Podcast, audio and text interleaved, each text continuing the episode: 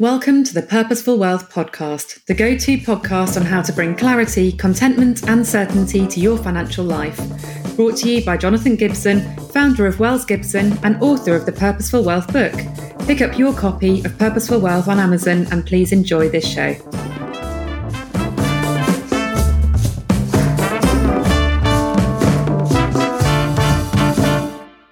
Thank you for tuning into today's podcast and the four big reasons not to tinker with your portfolio.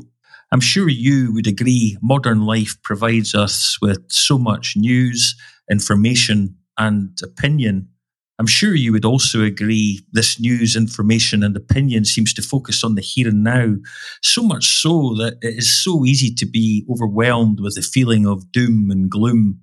And the list of things to concern us, it is long and it is worrisome. At the moment, we have the Indian variant of COVID 19 and the threat of restrictions continuing here in the UK. In the Middle East, we can see we've got renewed Israel Palestinian conflict. And then there's the subject of rising inflation, with many commentators asking if this is returning to the, the US, the UK, and Europe. Donald Trump might no longer be leading the free world. However, many are now questioning if even Biden is fit for office. Oh, and let's not forget, we still have a nuclear armed North Korea. Moscow has formally designated the Czech Republic and the US as unfriendly states. And remember Brexit, things still seem somewhat fractious between the, the UK and the EU. The natural extension of these events is to worry about what the impact of all this uncertainty will have on your investment portfolio and in turn on your future wealth and lifestyle goals. The first mistake is to believe that the world is falling apart around our ears. It most certainly is not. The second mistake is to think that your portfolio needs to be repositioned, perhaps to mitigate these events. There are four key reasons why portfolio tinkering is unlikely to be a sensible course of action. And reason one is that today is really no different to how it has always been. Today's worries dominate our thinking, but can you remember what you were worrying about a year ago or even two years ago? Probably not. It has always been this way. So many charts plotting the history of equity markets reveal the many events that the world has endured. Events such as the first Gulf War, the Rwandan genocide, 9 11, the Asian tsunami, and then, of course, the financial crisis. However, the overwhelming takeaway from a lot of these charts, when you look at them, is to acknowledge the relentless advance and upward trajectory of the, the purchasing power for those patient enough and disciplined enough to stay the course. So remember, we're looking at the four big reasons not to tinker with your portfolio and when we're talking about a portfolio, it's worth just pausing for a minute to say that we're talking about a portfolio which embraces systematic investing, a portfolio which is globally diversified across asset classes, asset classes that have been deemed to be appropriate for your portfolio. So when we move on to reason two, bad news sells. So don't ignore the underreported good news. We are all aware that bad news sells. For example, the Office for Budget Responsibility might deliver a gloomy forecast for growth, and yet the UK economy could grow. It's, it's worth remembering that a slowdown can come after a period of growth. In other words, it's not all bad news. And know this the media is not a friend of the disciplined and patient investor. Ignoring the, the key determinants of lifetime investor returns the media prefer to focus on short term returns, market predictions, and negative news. The media loves sensationalism. I mean, how about this as an antidote to the onslaught of negative news? There's talks that a, a new supersonic commercial airline was announced in March and is one that is its designer and manufacturer says will reach speeds of 4,000 miles an hour. The company, Aerion, said that the AS3 will make its first flight before the end of the decade with the ability to fly up to 50 passengers for 7,000 miles. And on a personal note, according to the website Human Progress, when I was born in 1969, life expectancy was 72 and now it's 81. The gross domestic product per person was around $18,000 and it's now around $45,000. So it's not all bad news. Reason three, there's a futility of futurology. And futurology is the financial markets version of astrology.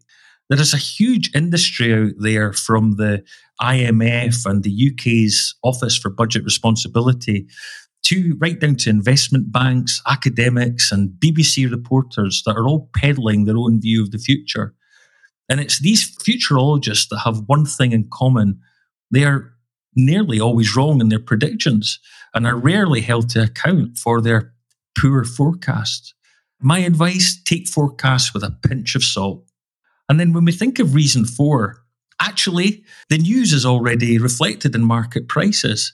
It's normal to be worried about the potential impact of what's going on in the world and how this will affect markets and therefore perhaps your portfolio. But the reality is that you're not alone. In fact, all active investors have some view on how the Middle East, COVID 19, or rising inflation, to name a few, will impact on bond prices and equity prices. And in fact, it's these global diversified viewpoints that are already reflected in the equilibrium price of securities, which is agreed freely between buyers and sellers. So please hear this. A robust portfolio is one that is structured to manage uncertainty. For instance, at Wells Gibson, the structural integrity of your portfolio means diversifying broadly across companies, sectors, geographies, and asset type. If you want to weather an uncertain future, then diversification is your major defensive weapon against these uncertainties, whatever they may be.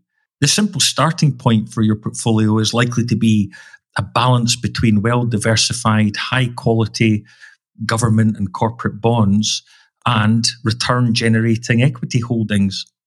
At Wells Gibson, we like to refer to these as lower risk defensive and higher risk growth assets. When it comes to lower risk defensive assets, we would suggest sticking with shorter term and higher credit quality bonds as opposed to longer term and lower credit quality bonds. And when it comes to higher risk growth assets or, or equities, you will want your portfolio to own a broadly diversified global developed market fund. And the empirical evidence would suggest adding a, a moderate exposure to less healthy company equities, smaller company equities, and emerging market equities simply because the, the, the expected return is higher on account of taking that extra risk. Today's concerns, such as inflation, the prospect of another independence referendum in Scotland, are endlessly recycled through the 24 7 media soundbite process.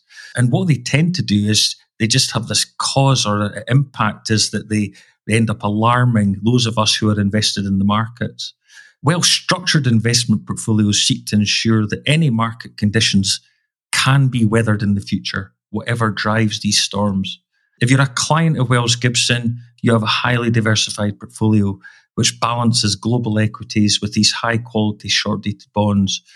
You are well positioned to weather whatever storms are ahead. If you're not a client of Wells Gibson and you are unsure about the structural integrity of your portfolio, then please get in touch as we do offer a second opinion service which is without charge and obligation. In the meantime, try not to worry. Don't be anxious. Fear not. The cost of owning shares is the volatility in their price. That's the fluctuation both up and down over the short to medium term. What's key is not to turn temporary declines into permanent losses. This will never change. If there was no risk, there would be no return. And also, please start by watching the news less. If you're feeling concerned, please get in touch. Thank you for listening. Thank you for listening to Purposeful Wealth. Please remember to subscribe, review, and come back next week for your next instalment. You can also visit the wellsgibson.uk website for more information on bringing clarity, contentment, and certainty to your financial life.